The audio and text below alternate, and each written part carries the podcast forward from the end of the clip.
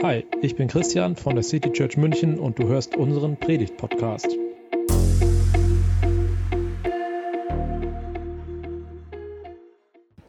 Ja, ich habe gerade ja schon mal kurz die Jahreslosung angesprochen. Jahreslosung, das ist ein Bibelvers oder meistens sogar nur ein Teil von einem Bibelvers. Und dieser Vers steht dann wie ein Motto über dem Jahr. Und das ist nicht etwas, was wir uns ausdenken, sondern dieser Vers begleitet viele Gemeinden ähm, in Deutschland und sogar weltweit. Und dieses Jahr lautet diese Jahreslosung, du bist ein Gott, der mich sieht. Was fühlst du bei dieser Losung? Ich glaube, das hängt stark von dem Gottesbild ab. Wer ist Gott für dich? Was fühlst du, wenn du daran denkst, dass Gott dich sieht? Also es gibt ein ziemlich gruseliges Kinderlied und ich weiß nicht, ob du das kennst. Pass auf, kleines Auge heißt dieses Lied. Pass auf, kleines Auge, was du siehst. Pass auf, kleines Ohr, was du hörst. Pass auf, kleiner Mund, was du sprichst. Pass auf, kleine Hand, was du tust. Denn der Vater im Himmel schaut herab auf dich. Besonders gruselig finde ich die letzte Strophe. Pass auf, kleines Ich, werd nicht zu groß. Da schüttelt es mich richtig. Altes Kinderlied, was immer noch in Liederbüchern drin steht. Du bist ein Gott, der mich sieht. Unsere Jahreslosung. Ich möchte euch heute die Geschichte dieses Verses erzählen. Eine Geschichte, die etwa ein Jahr umfasst. Die Bibel deckt diese Geschichte aber mit ungefähr 20 Sätzen ab. Also die Verfasser der Bibel, die waren wirklich Meister darin, in ganz wenige Sätze ganz tiefe Inhalte zu verstecken. Und ich möchte euch diese Geschichte, diese Geschichte deshalb etwas ausführlicher erzählen. Eine Geschichte von einer toxischen Familiensituation. Ich möchte euch erzählen von einer Frau, die einfach in eine richtig krasse Situation gekommen ist. Ihr Name war Hagar. Sie lebte als Sklavin einer wohlhabenden Frau, einer alten Frau, einer Frau, die keine Kinder hatte. Sarai hieß sie. Und diese Frau, Sarai, sie litt darunter. Denn in ihrer Zeit war es eine Schande, kinderlos zu sein. Ihr Mann, auch inzwischen deutlich über 80 Jahre alt, ihm hatte Gott mal gesagt, du wirst mal viele Nachkommen haben. Aber diese Frau, Sarai, also die Herrin von Hagar, immer noch kinderlos. Und da kam Sarai eine Idee. Ich könnte meinem Mann ja anbieten, dass er ein Kind mit meiner Sklavin bekommt, sozusagen als Leihmutter. Also so ganz ungewöhnlich war das zu der Zeit damals nicht, also sprach auch für ihn nichts dagegen. Wie begeistert Hagar davon war, ob sie überhaupt gefragt wurde, davon lesen wir nichts. Aber vermutlich hatte sie eh nicht so ganz viel mitzureden. Schließlich war sie ja das Eigentum von Sarai. Und so schlief dann dieser Mann Abram mit Hagar. Und tatsächlich wurde sie schwanger. Das versetzt sie auf einmal in eine ganz andere Lage. Von der Sklavin, deren eigener Wille keine Rolle zu spielen, äh, zu spielen hatte, zu jemandem, von dem die Herrin Sarai auf einmal abhängig ist. Auf einmal hat sie die Trümpfe in der Hand. Ha, siehst du? Es liegt an dir und nicht an deinem Mann, dass ihr keine Kinder habt. Guck mal, jetzt trage ich das Kind deines Mannes in meinem Bauch. Was willst du jetzt machen? Du brauchst mich jetzt. Ohne mich würde deine Familie aussterben. Für Sarai war das echt hart. Sie war sowieso schon total verzweifelt, sie zweifelte an ihrem eigenen Wert und jetzt blickt auch noch ihre Sklavin auf sie herab, lacht über sie, macht sie noch mehr fertig.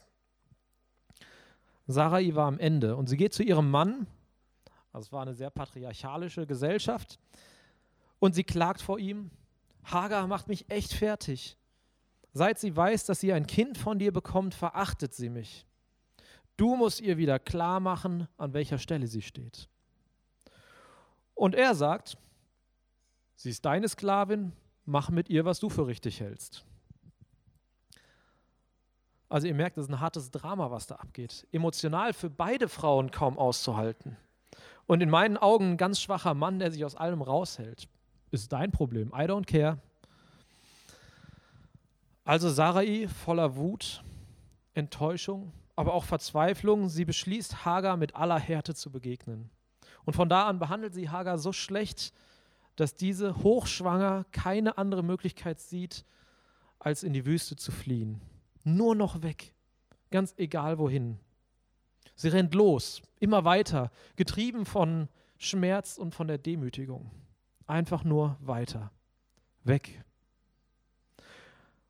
Und in der Wüste macht Hagar irgendwann Rast an einem Brunnen. Sie kommt etwas zur Ruhe. Sie hat das erste Mal etwas Luft nachzudenken. Und dort begegnet ihr, so heißt es, der Engel des Herrn. Und er spricht sie mit Worten an, die eine unglaubliche Tiefe haben. Hagar, Sklavin Sarais, woher kommst du? Wohin gehst du? Für mich steckt in diesen wenigen Worten so viel drin von Gott. Hagar, Sklavin Sarais. Gott sagt, ich kenne dich. Ich weiß, wer du bist. Nicht nur deinen Namen, sondern auch deine Situation, wie du lebst, was dich ausmacht, deine Lebensumstände, deine Geschichte. Ich weiß um deine Not. Ich weiß, worüber du dich gerade freust. Und ich weiß, was dir Schmerzen bereitet. Denn ich bin kein Gott, der irgendwo in der Ferne ist, der sich, wenn du Glück hast, mal anrufen lässt. Ich bin aufmerksam. Ich sehe dich. Aber nicht nach dem Motto, pass auf, kleine Hand, was du tust, sondern mit einem liebenden, fürsorglichen, mitleidenden und mitfeiernden Blick. Woher kommst du? Wie geht es dir? Ja, Gott kennt dich. Er weiß auch, wie es dir geht. Aber er übergeht dich nicht. Und genauso wie Jesus später mal einen Blinden fragt, was soll ich für dich tun? Will Gott wissen, wie es dir geht. Und er will mit dir darüber im Gespräch sein. Nicht einfach nur dich lesen, abscannen, sondern wirklich von dir wissen, wie du gerade empfindest was deine Nöte sind, was dich schmerzt. Und er will mit dir über dein Leben im Gespräch sein. Woher kommst du? Wie ist deine Situation? Und wie bist du in deine Situation hineingeraten? Gott ist das, was auch einen guten Seelsorger ausmacht. Er schmeißt dir nicht einfach eine Lösung hin für dein Problem, sondern er hört dir zu. Er will mit dir entdecken, was in deinem Leben wichtig ist. Und wohin gehst du? Er fragt weiter nach deiner Sehnsucht, nach deinem Ziel. Wo willst du hin? Was willst du erreichen?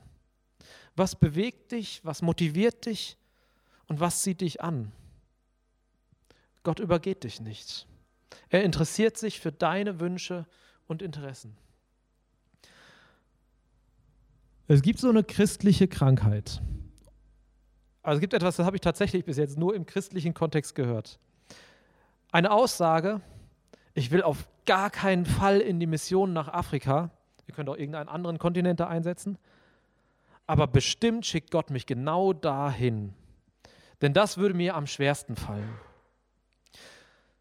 Bei manchen Christen steckt dieser Gedanke drin, wir müssen für unseren Glauben leiden. Und wenn wir nicht leiden, dann läuft etwas nicht richtig.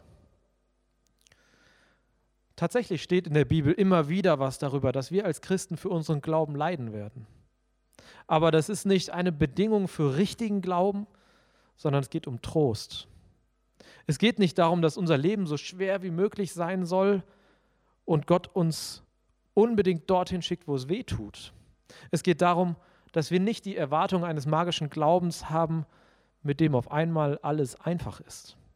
Es geht darum, den Glauben realistisch in das Leben einzuordnen. Dass auch als Glaubende und manchmal sogar wegen unseres Glaubens nicht alles leicht ist. Aber Gott hat uns so gemacht, wie wir sind. Und da wäre es total daneben zu erwarten, dass wir Dinge tun sollen, die uns nicht entsprechen. Dass wir irgendwo hin sollen, wo wir nicht hinpassen. Gott fragt dich nach deiner Sehnsucht, nach deinen Wünschen und Träumen.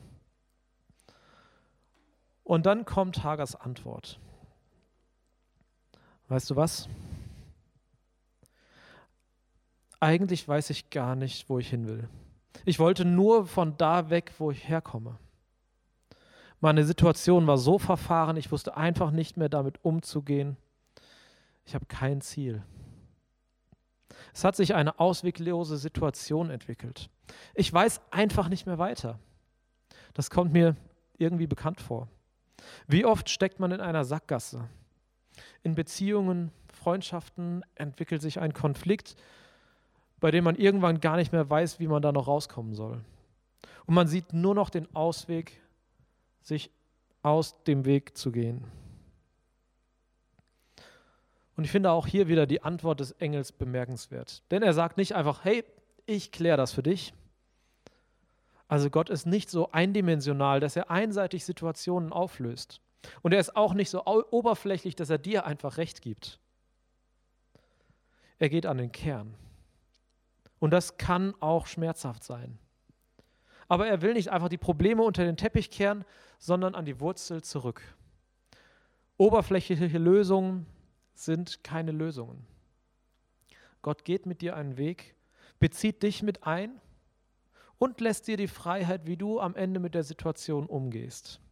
Und so sagt der Engel, geh zu deiner Herrin zurück und ordne dich ihr unter. Krasse Ansage. Gerade wenn wir unser Bild von Sklaverei anwenden. Und eine krasse Ansage, wenn wir uns anschauen, wie die Situation von Hagar war, als sie geflohen ist. Aber es steckt mehr dahinter. Der Engel sagt, schau mal, wie war deine Situation früher? Wie war deine Beziehung zu Sarai? Du weißt ja, was ihre Not war. Sie hatte keine Kinder. Und sie war schon so alt, dass sie auch nicht mehr so richtig erwarten konnte, selbst welche zu bekommen.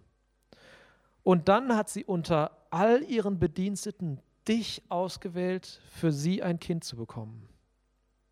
Das hat sie nicht getan, weil sie dich demütigen wollte, sondern weil du ihr die Liebste warst. Sie hat gedacht, wenn mein Mann ein Kind mit einer anderen Frau bekommen soll, dann mit dir. Also ich weiß, das passt heute nicht mehr in unser Rollenbild hinein, aber damals war das so. Und du warst die, der sie am meisten vertraut hat. Dir hat sie vertraut, dass du ihre Noten nicht zu deinem Vorteil ausnutzen wirst. Sie hat geglaubt, dir kann sie anvertrauen, dass ihre Familie fortbesteht. Und was hast du getan? Du hast dich gegen sie gestellt. Du hast sie gedemütigt. Du kannst die Situation von deiner Seite aus wieder in Ordnung bringen, wenn du zu ihr gehst, wenn du dich entschuldigst und dich ihr wieder unterordnest. Wie sie reagieren wird, das wissen wir nicht. Aber das ist keine pauschale Antwort. Das ist nicht unbedingt die Antwort, die Gott dir auf deine Situation gibt. Das ist die Antwort, die Gott Hagar gibt, nachdem er ihr deutlich gemacht hat, dass er sie kennt, nachdem er Hagar gefragt hat, wo sie herkommt und wo sie hin will. Es ist eine Antwort auf Hagars Situation, in der sie nicht weiter wusste, als irgendwohin wegzugehen. Und wenn es in die Wüste ist, in die Einsamkeit, einfach nur weg. Das ist Gottes Antwort auf Hagars Hilferuf. Der Engel sagt zu Hagar, du wirst einen Sohn gebären und ihn Ismael nennen. Ismael heißt, Gott hat gehört, denn er hat deinen Hilferuf gehört. Was antwortet Gott dir auf deinen eigenen Hilferuf? Vielleicht machst du es mal so wie Hagar. Sie hat in ihrer unruhigen Zeit Rast gemacht. Sie hat sich hingesetzt, um zur Ruhe zu kommen. Vielleicht brauchst du auch mal so eine Auszeit. Eine Zeit, in der Gott dir begegnen kann. Wo er dich fragen kann, wo kommst du her? Wo gehst du hin? Eine Zeit, in der du diese Fragen für dich bewegen kannst. Wie ist deine Situation gerade? Wie bist du in diese Situation geraten? Und wo willst du eigentlich hin? Wonach sehnst du dich? Vielleicht nimmst du dir für diese Fragen auch einen Engel mit dazu. Bei Hagar kam der ganz unerwartet, aber du kannst dir auch Unterstützung holen für genau diese Fragen. Ich weiß nicht, wie zufrieden du mit der Antwort des Engel wärst, wenn du an Hagars Stelle stehst. Aber Hagar hat geantwortet, habe ich wirklich den gesehen, der mich anschaut? Und sie gab dem Herrn, der mit ihr gesprochen hatte, den Namen, du bist ein Gott, der mich sieht. Hagar war ganz verblüfft. Sie hatte nicht damit gerechnet, von Gott überhaupt wahrgenommen zu werden. Aber jetzt hat sie erlebt, dass Gott sie nicht nur beobachtet, sondern sie wirklich sieht. Dass er sich ihr zuwendet. Dass er sich für ihre Geschichte interessiert. Dass er ihre Bedürfnisse hören will. Gott verblüfft uns immer wieder. Habe ich wirklich gerade Gott erlebt? Das fragt sich Hagar. Und das frage ich mich auch immer mal wieder. Oft erleben wir Gott gerade dann, wenn wir nicht damit rechnen. Und der Name, den sie Gott gibt, der ist die Losung, die über diesem Jahr steht. Du bist ein Gott, der mich sieht. Ist das nicht unser tiefstes Bedürfnis, gesehen zu werden? Darum hat sich eine ganze milliardenschwere Industrie aufgebaut, gesehen zu werden. Gesehen zu werden, so viel schöner und perfekter, als wir wirklich sind, mit Filter nur in den schönsten, spannendsten, glänzendsten Momenten, so wie wir uns gerne darstellen wollen. Aber diese gefilterten Bilder, dieses gesehen werden in sozialen Netzwerken oder auf Society-Events, das ist doch nicht das gesehen werden, nachdem wir uns wirklich sehen. Mir geht es darum, so gesehen zu werden wie Hagar. Hagar, Sklavin Sarais, woher kommst du? Wohin gehst du? Ich möchte gesehen werden, so wie ich bin.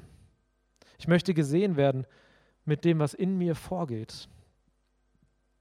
Du bist ein Gott, der mich sieht.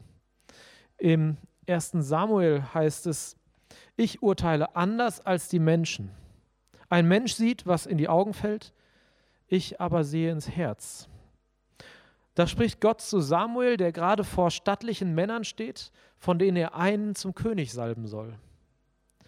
Aber Gott wählt einen, der auf den ersten Blick nicht wie der große Held aussieht.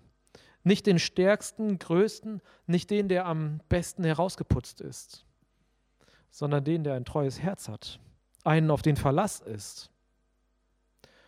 Dass dieser Auserwählte, David, später auch seine Extrarunden dreht, auch viel Mist baut, das ändert nichts an Gottes Blick auf ihn. Gott sieht dich an. Er nimmt dich wahr. Er interessiert sich für dich. Er ist ein Gott, der dich sieht. Am Ende des Gottesdienstes spreche ich ja meistens einen ganz bestimmten Segen. Und das mache ich nicht, weil es eine gute kirchliche Tradition ist, sondern weil er genau das aussagt. Er ist ein Gott, der dich sieht. Der Herr segne dich und behüte dich. Der Herr lasse sein Angesicht leuchten über dir und sei dir gnädig. Der Herr hebe sein Angesicht über dich und gebe dir Frieden. So steht es in der Luther-Übersetzung. Und das ist auch das, wie es in den meisten Kirchen gesprochen wird, wie ich es auch meistens spreche. Aber vielleicht sollte ich mir eine andere Bibelübersetzung aneignen. Nach der guten Nachricht Bibel heißt es nämlich viel verständlicher, der Herr segne dich und beschütze dich. Der Herr blicke dich freundlich an und schenke dir seine Liebe. Der Herr wende dir sein Angesicht zu und gebe dir Glück und Frieden. Du bist ein Gott, der mich sieht. Amen. Das war die Predigt aus der City Church München. Wir freuen uns, wenn du auch nächstes Mal dabei bist. Und bis dahin wünschen wir dir eine gute Woche.